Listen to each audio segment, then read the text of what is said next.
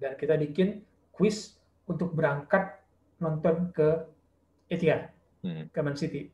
Kita mencari tiga orang. Terpilih ada pemenang. Yang satu itu dia kemudian kontak kita, dia minta uangnya aja. Loh, kenapa nggak mau? Iya. Lu kan dibayarin semuanya gitu loh. Eh. Lu nggak keluar uang spesial pun gitu untuk sampai pulang sampai ke rumah lu lagi juga nggak keluar uang spesial pun. Hmm. Dia nolak kenapa? Gue fans MU. Nah, Kaskus sendiri sekarang gimana nih menurut Bung Wesley? Uh, saya dulu juga user dari Kaskus nih. Uh, hmm. dari 2000 2008 saya saya saya uh, main Kaskus. Tapi kan belakangan juga Kaskus ini sebenarnya uh, udah nggak se-hype dulu lagi lah ya. Saya bisa bilang begitu. Terutama semenjak marketplace ada di mana-mana dan kaskus FJB itu udah nggak keurus lagi. Dulu tuh saya sering jualan di kaskus soalnya zaman-zaman belum ada uh, kalau kita bayar harus ada marketplace-nya dulu transfer langsung konten-konten kan masih pakai SMS atau BBM gitu loh. Uh, ini nanti gimana nih? Apa yang Bung Westi lihat dan yang Bung Westi mau kejar lagi di Kaskus gitu? Kan boleh dibilang Kaskus itu seperti raksasa yang sedang tertidur ya um, kalau teman saya bilang gini, raksasa yang terjerembab, bukan tertidur. Ya, bisa terjerembab. juga sih terjerembab. Banyak, banyak orang, banyak teman-teman saya, relasi saya tuh um, menyayangkan pilihan saya.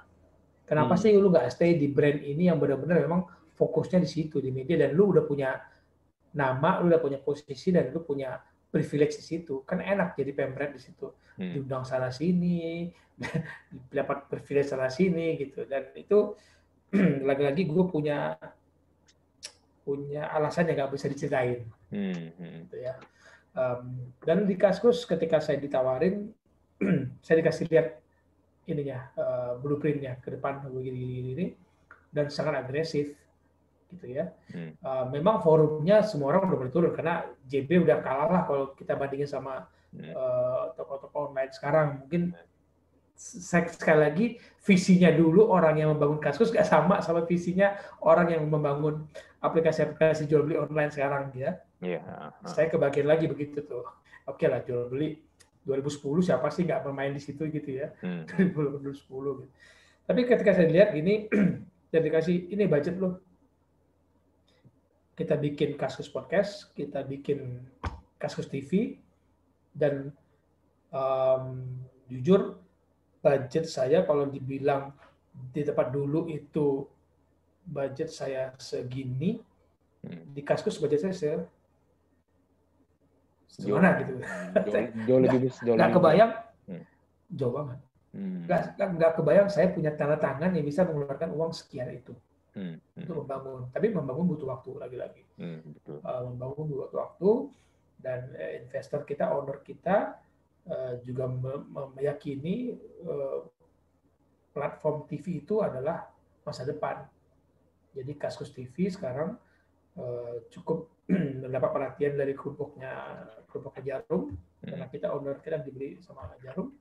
Uh, semua orang menggandeng kasus TV gitu. Kemarin kita bikin uh, live Citra Pariwara di kasus TV gitu ya. Terus uh, show-nya uh, Niki nanti ke depan akan banyak lagi so memakai kasus. Jadi sekarang kita yakin ini nggak bisa kita ya kita hidup kita berharap hanya pada teks tapi audio visual itu akan menjadi kunci masa depan dan itu yang kita bangun pondasinya sekarang. Hmm. Mungkin belum kelihatan, tapi pondasinya kita lagi bangun. Hmm, hmm. Betul betul betul. Arahnya udah ini ya, udah beda banget ya di, daripada kasus di awal ya. Udah beda, beda. udah kalau kasus kan memang juga kuat di forumnya, kuat di tulisan orang dulu tuh saya ingat banget berlomba-lomba bikin thread supaya bisa jadi hot thread di Kaskus. Ya. Nah, sekarang semua orang bisa bikin tulisan di mana pun. Iya. Hmm. Iya kan? Betul. Facebook bisa bisa bisa bikin. Orang ber, berantem bisa di Twitter.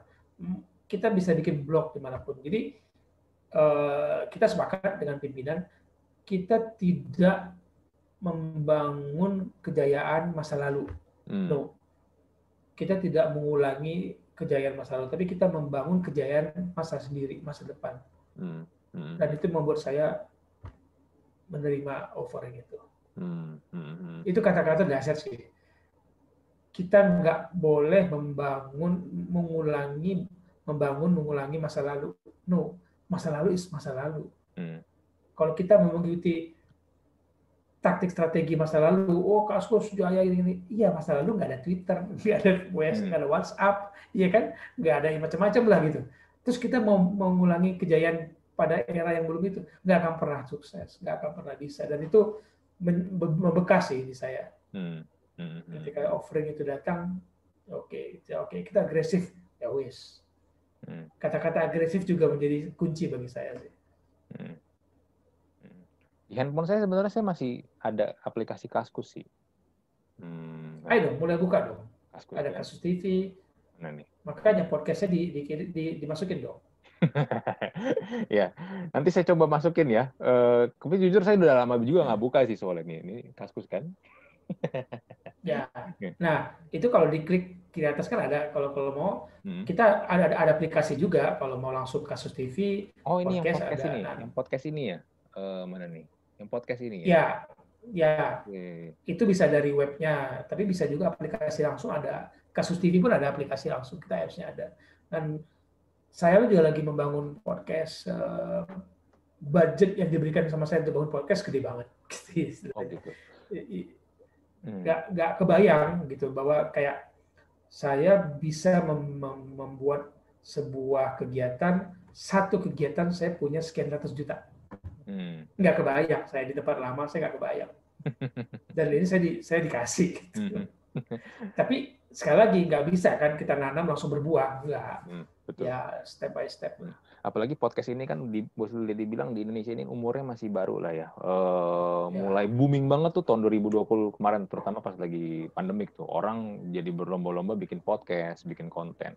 Ya. Tapi uh, ini ini yang saya lihat sih ya, uh, podcast ini kan sebenarnya entry barrier-nya tuh kecil ya. Boleh dibilang hampir gak ada ya. Orang mau bikin podcast sebenarnya tinggal tinggal rekaman, upload entah mau di Spotify kayak mau di Anchor atau mungkin juga di Kaskus di di mana-mana bisa kan. Tapi yang jadi pertanyaannya begini sih, eh, ketika orang pengen monetize itu kan nggak nggak segampang itu kan Bung Wesley, bener nggak? Karena yeah, Kaskus, eh bukan Kaskus, karena podcast itu kalau misalnya kita taruh di YouTube kita harus bersabar supaya channel YouTube-nya bisa monetize. Itu nggak gampang juga. Hmm. Saya aja butuh waktu hmm. sekitar enam bulan baru channel saya bisa monetize di YouTube. Tapi sedangkan di Spotify-nya sendiri atau mungkin di, di channel-channel lain nggak bisa kecuali ada yang built-in masuk. Dan kadang-kadang itu yang itu iya kan, bener dong. Itu kenyataannya kayak gitu kan. Dan kadang-kadang yang membuat podcaster-podcaster yang awal-awal pengen podcast, mereka baru bikin mungkin baru lima episode atau mungkin paling banyak 10 episode, tapi ngeliat oh, kok yang denger dikit ya, oh ternyata susah ya dapat duitnya, nyerah. Banyak yang kayak ya. gitu. Banyak yang kayak gitu. Soalnya saya ada berapa grup WhatsApp tuh uh, isinya oh, podcaster-podcaster pada ya itu salah satu keluhan yang paling sering muncul itu. Nggak ada yang ya. dengerin dan ternyata susah dapat duitnya. itu masalahnya. Kalau ini ya uh, kita kita sharing ya kita sharing ya. Uh, gua, saya tuh bukan orang pemain podcast. Saya bukan saya bukan orang yang mengerti podcast. Tapi pertama yang saya lihat gini, ketika orang main podcast ikut ikutan main podcast. Hmm. Gitu. Kemudian mereka melihatnya sudah podcast udah melihat YouTube ada uangnya, podcast ada uangnya. Udah ke situ dulu gitu. Hmm. Hmm. Yang membuat orang banyak gagal. Kemudian yang membuat orang banyak gagal adalah ketika mereka bikin podcast, mereka bikin aja tanpa melihat ini blue ocean apa red ocean tema yang diambil. Hmm. Tuh. Hmm. Karena ketika gini, ya saya respect kita mau ngomong mau ngomong mau sport apa tapi ketika orang mau bersaing dengan uh, podcast yang punyanya Pange, Pangeran Seaan, hmm. lu main hajar begitu atau uh, siapa satu lagi uh, underbow-nya mereka, jadi lupa saya sering kita undang ke Kaskus uh, untuk bicara. Kalau lu main dengan gaya yang sama, ya selesai. Iya, betul. Nggak ada keunikan ya, nggak ada perbedaan. Ada ya, keunikannya, tapi karena hanya pengen bikin podcast, bikin nggak apa-apa. Saya bilang bikinlah podcast. Yang penting jadi dulu, oke. Okay. Hmm. Tapi berjalan satu, dua, tiga, empat sampai berapa bulan, ya analisa lagi dong. Hmm. Cari uniquenessnya lagi dong di mana cari lagi perbedaannya di mana supaya ketika lu bersaing nggak jangan bersaing sama yang udah jadi Mm-hmm. Betul betul. Retropus, Retropus kan uh, undernya uh, oh iya itu. Retropus iya. Padahal kalau ya. kita, kalau saya pribadi ya kalau ngedengerin podcast Retropus itu sebenarnya kan obrolan random tapi ya memang dibungkus dengan bola kan. Malah kalau saya dengerin nih, misalnya mereka kontennya satu jam, eh, paling yang benar-benar ngomongin topik yang mereka eh, taruh di judulnya itu paling sekitar 30 menit. Selebihnya 30 menit itu obrolan mungkin yang ngerti circle yang mereka doang sebenarnya kan. jujur, jujur, jujur begitu loh. Ini nih yang saya rasain. Teman kalau mungkin dengerin yang box to box yang satunya lagi tuh yang isinya ada coach Justin dan yang lain-lain ya.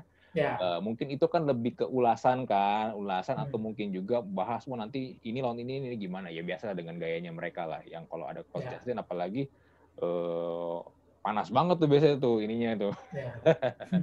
Tapi selebihnya ya kalau tadi Bung Wesley juga bilang mulai banyak ikut-ikutan juga bikin podcast bola gayanya kayak mereka ya bener sih nggak nggak nggak ini nggak nggak ada nggak ada keunikannya ya cuma niru ya itu hmm. Dan dan ketika niru dan dan apa dalam situasi mereka nggak bisa masuk dari setara hmm.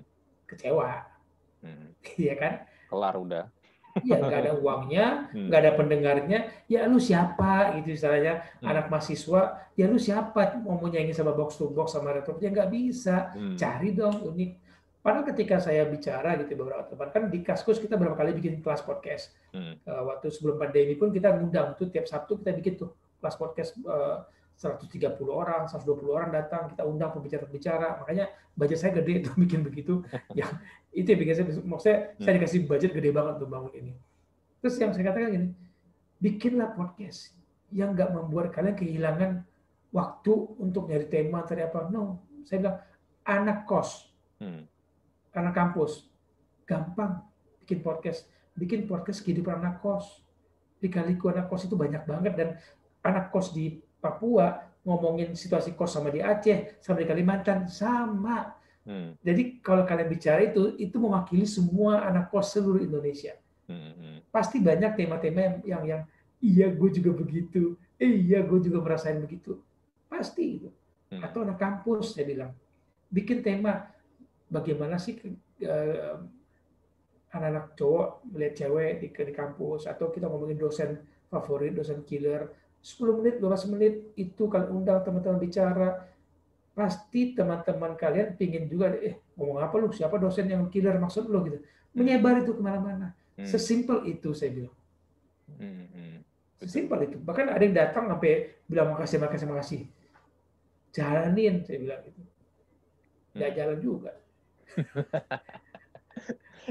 Kayak sport gini, saya bilang, hmm. bikin yang berbeda. Saya bilang, narasumbernya, lu mau siapa, yang circle saya, yang kamu lihat aja circle saya siapa, sebut, saya kontak, harus terima jadi narsum kau. Hmm. Saya bilang gitu. Karena saya ingin bantu orang dulu. Saya dibantu dulu, saya juga ingin bantu orang. Hmm. Siapa aja circle saya punya, mau Ibnu Jamil, mau Tio Nugroho, saya bilang, sini, selamat komit ya, saya kontak orangnya untuk jadi pembicara. Hmm. Terima uh, podcastmu gitu. Hmm. Tapi ini yang menarik nih, Bu. Uh, orang sering bilang gini, kalau mau podcastnya bagus, mau podcastnya rame, gampang. Undang aja orang terkenal buat jadi narasumber atau buat jadi guest. Tapi, tapi ngomong sama orang yang mungkin lebih terkenal atau lebih hebat daripada kita, itu nggak segampang itu loh. Orang pikirnya gampang kan, tapi ternyata nggak segampang itu loh. Ini aja saya juga belajar ya. Dulu kan saya cuman saya bikin podcast itu awal bertiga, ngobrol ya bertiga aja gitu kan. Uh, hmm. Awal ngobrolin tentang pacaran, relationship. Tapi satu-satu ada ini mundur kan, tinggal saya sendiri. Ya udah saya mulai putar otak tuh gimana caranya supaya ini tetap jalan. Saya nggak mau nggak mau nggak mau ini berhenti begitu aja kan, karena saya ngelihat hmm. lima tahun yang lalu di Amerika itu podcast tuh gila banget. Nah, pasti di Indonesia juga akan ngikut kayak YouTube aja, YouTube, Instagram itu kan semua kan kita kan ngikut apa yang ada di luar kan di Amerika khususnya kan. Ini pasti ini bakal rame 2019 saya bikin waktu itu kan. Uh, pada ya satu-satu pada mundur saya mulai namanya sama masih namanya 2019 namanya? Namanya masih talk to talk juga sama. Masih talk to talk podcast okay. juga. Saya konsisten memang saya saya tetap terusin gitu saya nggak mau ganti. Karena bikin branding lagi bikin eh, bikin logo lagi itu kan repot kan. Daripada kerja dua kali gitu. Nah lalu uh, saya putar otak, saya cari, mulai ajak beberapa teman yang bisa saya ajak diskusi, ya ngobrol ngobrol macam-macam. Sebenarnya saya juga kebanyakan ngomong ngomong itu obrolan saya topik-topik sebenarnya satu lahir dari rasa penasaran saya, kedua ya memang sekitar apa yang terjadi sehari-hari aja gitu loh. Sampai hmm. akhirnya di satu titik saya udah mulai kehabisan orang nih. Circle saya udah mulai habis nih. Ya udah mau nggak mau saya harus mulai keluar dari zona nyaman saya. Saya cobalah kontak-kontakin orang-orang yang mungkin saya pikir bisa nih saya ajak ngobrol salah satunya waktu itu ada Aderai, Aderai bersedia, wah saya senang banget Aderai bersedia buat ngobrol sama saya. Waktu itu penasaran saya sama Aderai ini ada salah satu gini, Bung. Ya saya kita orang tahu lah ya, semua orang tahu dia adalah legend di dunia binaraga lah ya. Tapi saya pernah ketemu dia beberapa kali, yang saya heran sama dia gini, dia kan public figure, dia tuh bintang, tapi dia itu he's so humble. Itu yang saya tuh nggak gimana ya. Ada waktu itu ada lima orang cewek, mau foto sama dia selfie gitu pakai kamera gitu kan Adera itu kan tinggi ya 180 lebih tingginya kan uh, cewek-cewek itu tingginya 150-an bedanya jauh lah susah lah kalau mau selfie cewek-cewek itu yang mau selfie kan. Adera ngomong gini sama itu cewek e, mbak saya aja yang fotoin ya. Kan susah kalau misalnya kalian kamu yang fotoin. Dia ambil kameranya, dia ambil handphonenya, dia fotoin, dia dia yang selfie, dia yang pencet. Itu kan jadi masuk otak saya tuh saya bertanya-tanya kenapa ini public figure kok mau sampai serepot itu? Biasanya kan ya mungkin orang kalau ajak foto udah ya udahlah cuek-cuek aja foto udah habis itu kelar kan. Saya tanya itu di podcastnya lalu dia mendapat lalu dia kasih jawaban kayak begini orang-orang ini adalah orang-orang yang mengangkat saya. Kenapa saya nggak mengangkat mereka balik wah itu jawaban yang seperti itu tuh saya bilang wah ini orang emang hebat nih nggak salah dia legend emang Karena nggak semua orang bisa memberikan jawaban seperti itu loh. Benar kan ya? Jangan lupa, um, dia sedikit dari atlet yang punya punya apa ya eh, kemampuan intelijensi tinggi, iya, betul, kemampuan betul. bicaranya sangat baik hmm. dalam sebagai sebagai atlet ya. Hmm. Karena saya berkali-kali wawancara atlet itu stres gitu, tapi kalau wawancara Adira enak banget. Gitu. Hmm. Dan humble-nya yes gitu Makanya saya saya sampaikan ke yang tadi saya katakan itu anak yang baru bikin podcast. Saya akan cari teman-teman saya yang humble, yang nggak perlu lu kesulitan, nanti yang mencairkan suasana ya mereka. Dan itu banyak. Dan kenapa saya berkecimpung di, di antara mereka dan saya tahu mereka. Mm. Sama jawabannya. Ibnu Jamil. Ibnu katakan, kalau bukan karena mereka, gue siapa? Mm. Itu kan kata-kata yang yang lihat aja Ibnu Jamil ada fans mana ada anak mahasiswa bikin bincang-bincang IG live diladenin selama itu waktunya oke dia ladenin hmm. dia terima kok hmm, hmm. ya dan banyak orang seperti itu jadi ada oke okay lah ah, toko-toko yang susah sekali yang jaga jaim saya juga kesulitan kemarin jaim banget ini atlet ya udah begitu pensiun baru nangis-nangis lu minta diwacarain begitu lu begitu lu waktu apa di atas kayaknya hmm. belagu banget diwawancarin. Hmm. Ada, ada dan itu hmm. it's happen lah gitu. Tapi ada juga atlet yang atau tokoh-tokoh yang memang tadi kata-kata tadi saya ada karena mereka. Hmm. Ya, iya. Adere dari dulu saya hormat sekali. Dulu kan kita juga kerjasama sama tablet bola. Hmm. Kita bikin rubrik segar bugar sama Adere. Hmm. Is so humble. Hmm. Iya, luar biasa banget sih memang itu Adera itu. Nah ya setelah Aderai saya mulai tuh saya kontak-kontakin lah orang-orang yang mungkin ya banyak juga yang nggak respon, banyak juga ada juga yang akhirnya nolak, tapi hmm. yang menerima kayak contoh Bung Wesley juga juga ada gitu loh. Makanya eh, ya buat saya sebenarnya kalau mau podcast itu ya yang penting satu memang kita bentuk konsisten, yang kedua ya jangan pernah mau berhenti di ini aja di satu titik. Memang kita harus expand, expand, expand terus. Kalau enggak ya kita nggak akan pernah tahu gini nanti arahnya ke mana, bener. Ya. Harus berani sih. Mm-mm, betul betul. Ini aja ya, saya kayak... weekend ini aja saya boleh dibilang full ini dari hari Jumat kemarin nih. Kemarin saya uh, podcast sama ini salah satu penyiar Rajak FM dua jam dari jam sembilan sampai jam sebelas. Uh, yang penyiar sore Jody. Oh Jody. Nah, Jody, iya penyiar sore Jody. Sampai dua. Ya, lucu juga kan dia ngocok. Iya, iya, iya, iya, iya. Namanya penyiar nggak bisa berhenti ngomong dia. Kita tanya satu lima jawabannya. Iya, iya, iya. Sampai, yeah. sampai akhirnya saya bilang sama dia, Jod ini kayak bakal dibikin dua episode deh. Soalnya dua jam nggak mungkin saya masukin dua jam full satu episode. Ya. iya. Nah, anyway, Bung, uh, mengenai industri media olahraga sekarang ini gimana nih menurut Bung Wesley sendiri nih ngelihatnya sekarang? Kalau ya sekarang kan media kan begitu ya, terlalu banyak konten, secara kuantiti banyak, tapi secara quality ya, ya gitulah. Gimana nih kalau menurut Bung Wesley? Itu kalau dari saya sih. Ya, eh, sepakat. Ini mungkin era betapa kebanggaan menjadi wartawan itu mulai terganggu. Hmm. Gitu ya. Eh, waktu saya waktu saya masih jadi wartawan yang benar-benar fully di sport pun saya sempat minta maaf ke narasumber. Hmm. Pertama, wartawan yang kita tugasin nggak siap dengan pertanyaan dan hmm. tidak mengenali siapa narasumber. Hmm. Yang kedua ditelat.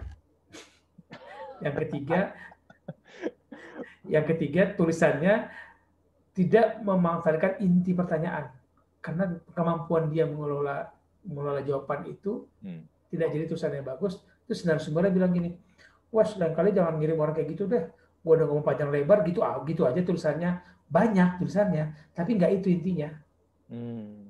Hmm. Itu. salah satu yang komplain ke saya juga soal bagaimana wartawan itu mengelola memahami masalah itu mantan sekjen PSSI hmm. Ratu Tisa hmm. Hmm. Hmm. Nah, dia bilang kok beda banget ya ngomong sama yang senior senior sama anak muda sekarang ya beda anak muda sekarang targetnya adalah 8 sampai 10 naskah per hari. Hmm. Bukan lagi soal kualitas. Eh zaman kita dulu satu hari bisa cuma berapa naskah, begitu naskah lu gak berkualitas dimaki-maki.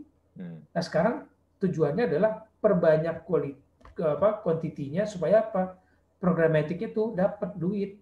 Hmm. Karena cari uang sekarang di dunia digital sumpah mati susah banget kan. Hmm. Dan berharap dari semua dari Google Ads dan programatik ya programatik dapatnya dari mana perbanyak perbanyak uh, tulisan bahkan satu tulisan itu diolah bisa udah jadi nih tulisan pagi hmm. diolah lagi tuh jadi tulisan ketiga keempat kelima dikembang-kembangin atau diambil ini tubuh berita ya jadi satu berita nih hmm. pagi siang diambil nih yang ini jadi berita baru lagi iya. sore diambil lagi ke sini hanya untuk mengejar 10 naskah tadi hmm sering lihat kayak begitu tuh. Itu jadinya ngebosenin banget. Ini kayak perasaan baru baca kok ada lagi ya. Tapi ini baru di post. ya, ya mewakili dunia jurnalisme saya mengatakan saya minta maaf ini tadi saya katakan ini fase kita kehilangan kebanggaan sebagai wartawan. Hmm, ini kayak jadi mirip di TV loh. TV kan juga gitu kan, ngejar uh, rating doang, ngejar pokoknya asal ada yang banyak produksi terus tapi ya kualitas ya udahlah kita nggak mau gimana. Akhirnya orang-orang kan ya kayak saya saya mending nonton Netflix mana-mana jauh. Ngapain nonton TV sekarang? Iya kan? Saya, nyaris nggak pernah nonton TV iya makanya ngapain nonton? Saya aja nih jujur ya ini saya saya saya ini podcast di kamar saya bung. Ini kamar saya nggak ada TV loh kamar saya nggak ada TV loh saya kalau nonton udah tinggal buka handphone atau buka laptop, saya tinggal buka Netflix. Atau kalau misalnya mau nonton bola ya udah tinggal buka Mola TV kayak itu apa udah. Tapi bisa nonton TV nonton apa sekarang? saya, saya kebalik, saya TV di kamar, di bawah eh, di kamar saya di bawah ada, uh, tapi di kamar TV saya nggak ada antena. Oh, oke. Okay. Sudah hmm. pasti harus berbayar dan hmm. kita bisa nonton apa yang kita mau kan. Hmm. Ya nonton bola sekarang sambil tiduran atau apa. Hmm. Di bawah ada TV nyaris nggak pernah nyala. Iya. Ya itu. Pakai antena gitu siapa mau nonton? Hmm. Ya jadinya sih kalau saya kalau untuk media-media olahraga gitu saya jadi kehilangan esensi ya sih. Ya maksudnya ini berita sebenarnya nggak perlu saya klik atau masuk ke portal berita ini ya nggak usah saya juga udah tahu gitu. Saya masih mending lebih suka konten-konten di Instagram kayak kontennya 433 atau mungkin juga kayak misalnya ada tuh yang orang Thailand bikin Just Don't Eat. Dia bikin bikin kartun karikatur cuman satu gambar doang tapi itu sangat mewakili banget. Sangat mewakili. hmm, sangat mewakili banget. Hanya dari satu gambar you will know apa ini message-nya gitu. Nggak perlu ya. kita baca tulisan-tulisan ya, ya susah lah ya tapi bahkan kita eh, sebagai wartawan ya kebanyakan wartawan gini atlet atau artis posting di Instagram hmm. itu ditulis dari berita. Nah kalau gue memantau itu Instagram si artis, ya gue udah tahu kenapa lu tulis lagi sih. Iya. iya. Tapi karena tadi tuh, hmm. bahkan ada media yang butuh 12 naskah per hari loh. Hmm. Hmm. Di mana kualitas nggak ada. Apalagi kalau kita udah ngomongnya zaman dari Jakarta kemacetan, kita bisa berapa jam habis waktu di jalan. Hmm. Terus sampai kata kita sebelum 12 naskah, berharap nggak tidur. Jadi akhirnya memudahkan kerja ya gitu, termasuk sport. Makanya saya katakan kebanggaan saya dulu mengatakan bahwa uh, football knowledge, sports knowledge itu nggak bisa lagi di dunia digital. Kalau mau kita seperti itu, kita nggak gajian. Hmm. Hmm. Kecuali, lagi-lagi kecuali induk semuanya setuju, udah begitu, udah lu jalan aja, hmm. gitu ya, jalan. Jadi untuk uh, apa namanya uh, clickbait segala macam itu nggak usah itu yang lain aja ya mungkin ya, saya pernah nawarkan itu waktu itu jadi hmm. uh, bola news itu saya minta dihidupkan lagi bola news tapi isinya adalah karakter tablet bola dipindahin ke situ hmm. yang recehnya ada di bola hmm. sport ada di juara tapi di bola news karakternya adalah karakter ulasan kalau kita kayak baca Sport Illustrated lah gitu ya hmm. atau kita baca Guardian di di media-media Inggris sana hmm. supaya ada pembeda orang yang nggak suka berita-berita receh dia nyari ulasan ya di sini hmm. Hmm. atau mungkin sebenarnya ini kalau ya ini, ini saya jadi kepikiran atau sebenarnya mungkin kayak media podcast itu sebenarnya mungkin mungkin ya kalau untuk menghadirkan kualitas atau ya kayak tadi Bu Wesley bilang how dan why-nya itu mungkin bisa lebih bisa digarap di podcast sih. Karena dengan ngobrol ngobrol kayak begini akan lebih enak, lebih intens. Dan dan kita nggak di, nggak dikejar yang namanya deadline hari ini harus berapa artikel. Ya. Ya. Kayak gini aja Bung Andi. Sorry kalau misalkan saya ambil tema gini ya. Hmm. bagaimana sih pengalaman lu liputan Piala Dunia gimana kita menceritakannya hmm. bagaimana kita menghadirkan situasi itu hmm. uh, kepada orang dalam tulisan susah hmm.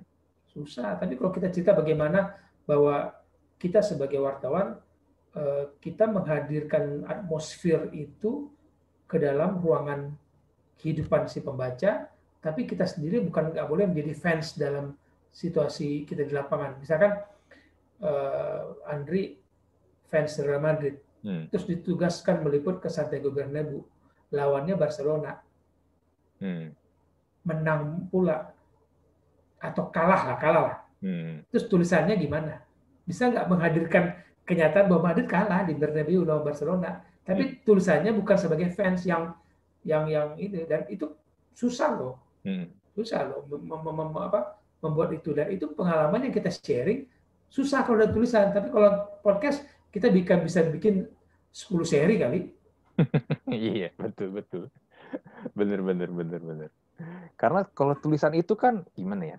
sebenarnya tulisan itu kan nggak ada emosinya kan ya tapi memang eh, tergantung dari si penulisnya itu bagaimana dia memposisikan diri ketika nulis kan dan juga yeah. dari pembaca juga kadang-kadang kita nulisnya apa pembaca suka nanggapnya beda loh tergantung juga mood pembacanya kan yes apalagi pembaca kita di Indonesia perubahannya dari zaman dulu sampai sekarang itu sangat jauh dari hmm. kalau dulu zaman Andri beli tablet bola apa pun covernya dibelikan.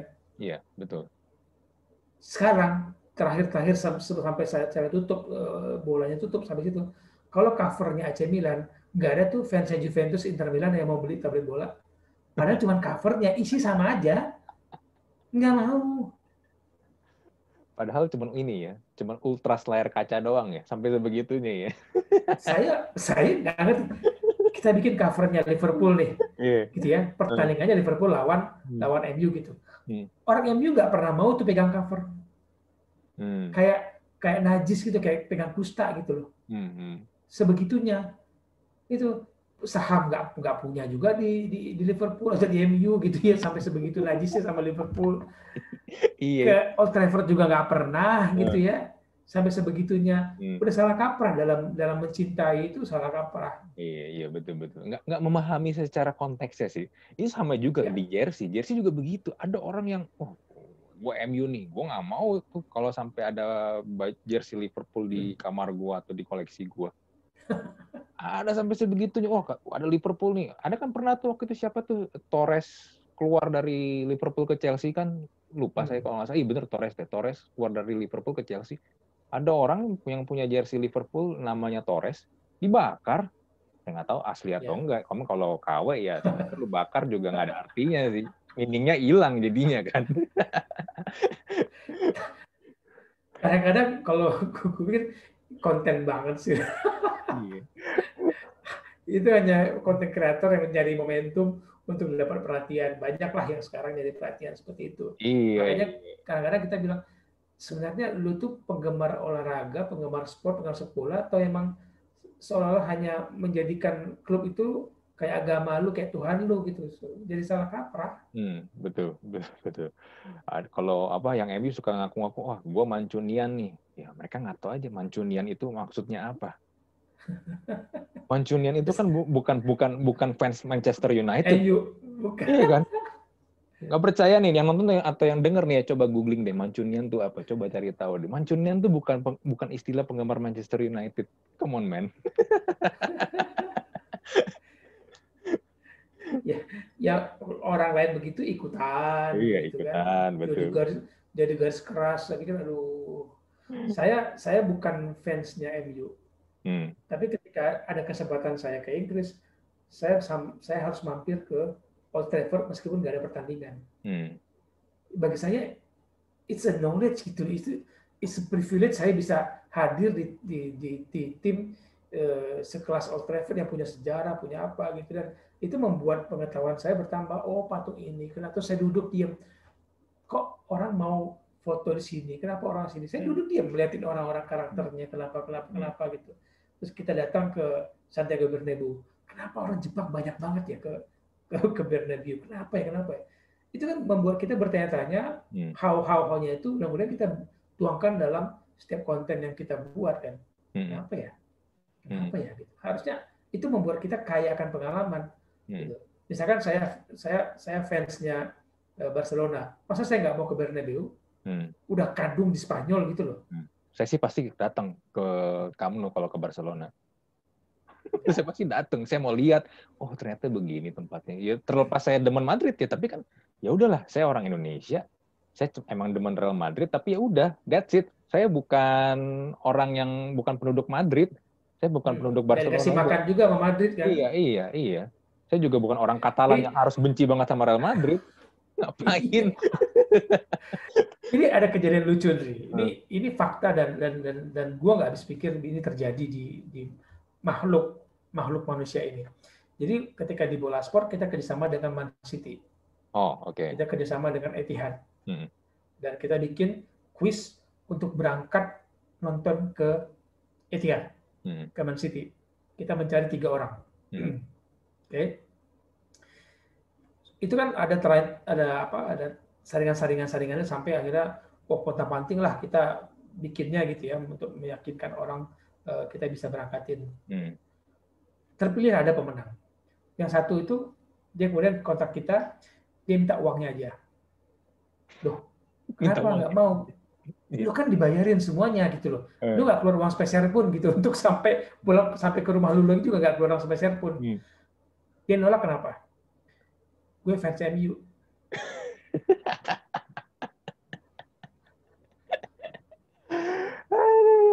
Gara-gara gitu doang. Padahal lu dikasih jalan-jalan loh. At least gini ya, at least gini loh. Kalau kalau saya nih ya dikasih kesempatan begitu, ya udahlah kalau emang ada Man City atau mungkin fans MU, yang penting kan bisa jalan-jalan ke Inggris gratis nih dibayarin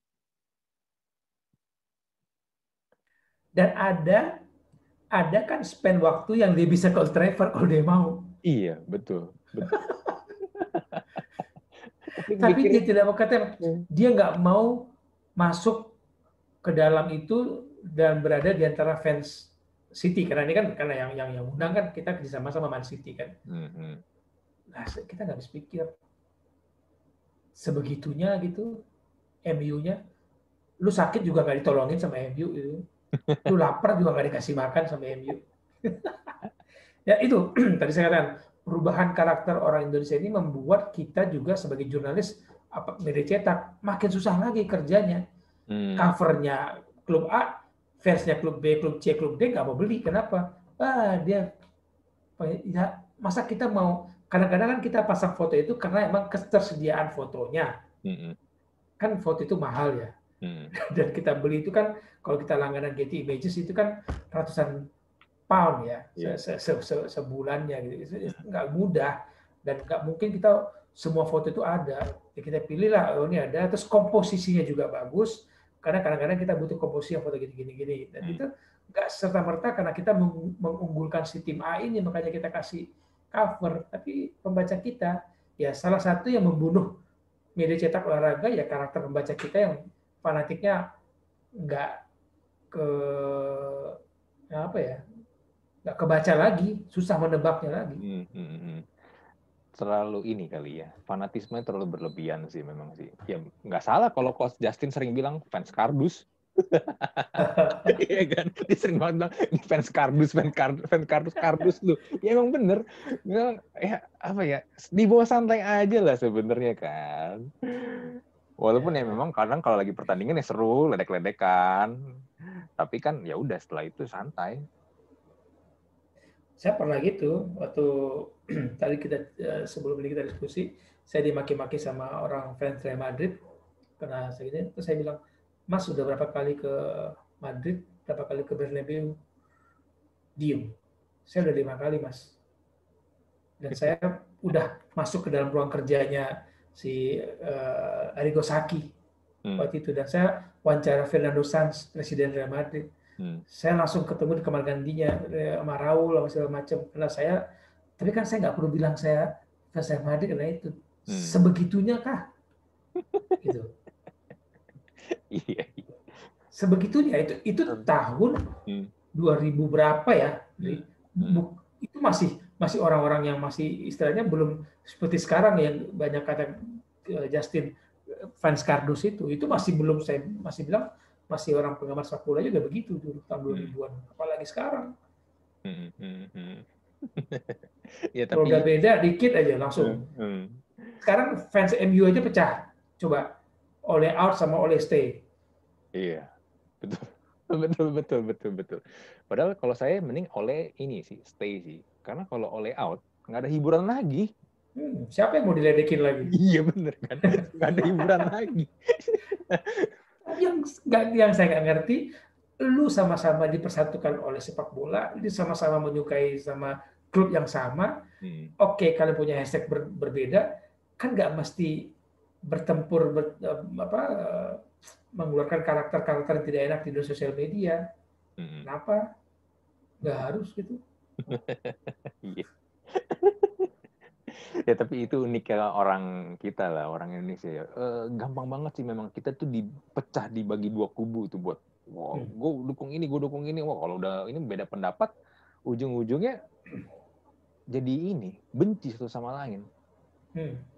kan gimana ya kalau saya nih ya saya beda pendapat misalnya sama Bung Wesley Bung Wesley Liverpool oke okay, saya saya demennya misalnya MU deh misalnya ayo udah kita mungkin beda pendapat, kita beda tim dukungan, tapi kan bukan berarti kita jadi saling benci dan nggak mau ngomong lagi kan, nggak mau ngobrol lagi kan, nggak mau temenan kan, kan nggak nggak nggak maksudnya nggak nggak nggak kayak gitu caranya kita tuh bersos, hidup hidup bersosial dengan orang lain. Ya. Teman saya banyak sekali Tio Nugroho kurang MU apa, hmm. Ibnu Jamil MU hmm. gitu ya. Kita lelekan, lelekan, tapi kita sama-sama tahu kita ini bukan pemilik MU Hmm. Kita ini nggak punya saham apa pun di MU gitu. Hey. Ya, di Liverpool apa. Nikmati aja dia menang kalah. Bikin itu jadi hiburan kehidupan riak-riak kehidupan pribadi kita yang membuat kita hidup semakin bergairah, hmm. bukan kemudian hidup makin susah. Hmm, betul. Sepak bola itu hiburan. Benar, ya. sepak bola itu hiburan.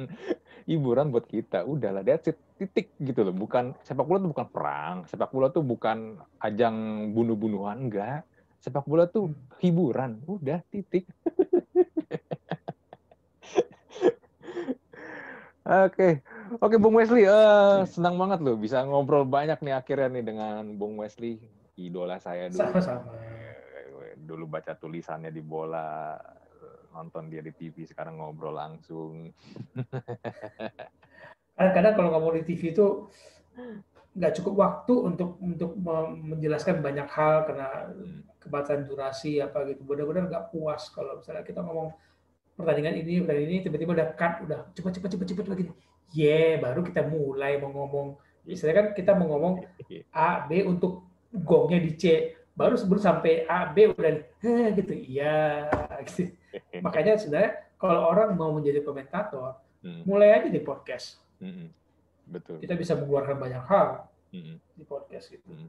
tapi jangan lupa tadi kayak Bung Wesley bilang jangan lupa how dan why-nya itu yang penting ya, ya. how dan why-nya perkuat itu hmm. Hmm. saya selalu begini sorry uh, saya suka berfilosofi gini ketika orang di sebuah uh, ruangan Hmm. berdiri sama tinggi di lantai, lalu ada orang yang berdiri di meja, akan ada dua kemungkinan.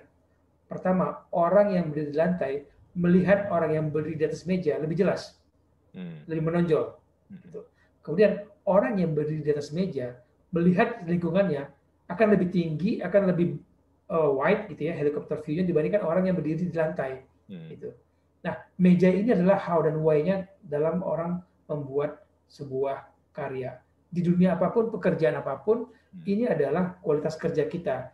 Kualitas kerja kita tuh how dan why-nya itu yang membuat kita bisa naik ke atas ke atas meja. Hmm. Gitu. Jangan lupa lagi one fast tuh itu sampai sekarang saya ingat banget. Aku berdiri di tanah yang lebih tinggi kan pukul 3 sore hari, ingat ya lagi one fast. Hmm, hmm. Terus aku berdiri di tanah yang lebih tinggi. Iya kan supaya bisa melihat lebih jelas. Hmm. Nah, tanah yang tinggi itu adalah kualitas karya yang kita hasilkan dalam bidang pekerjaan apa pun. Hmm. Kita akan dilihat orang lebih tinggi menonjol, kita akan juga bisa melihat uh, suasana jauh lebih lebih bagus, lebih wide dibandingkan orang lain yang tidak berdiri di tanah yang lebih tinggi. That's how dan why itu.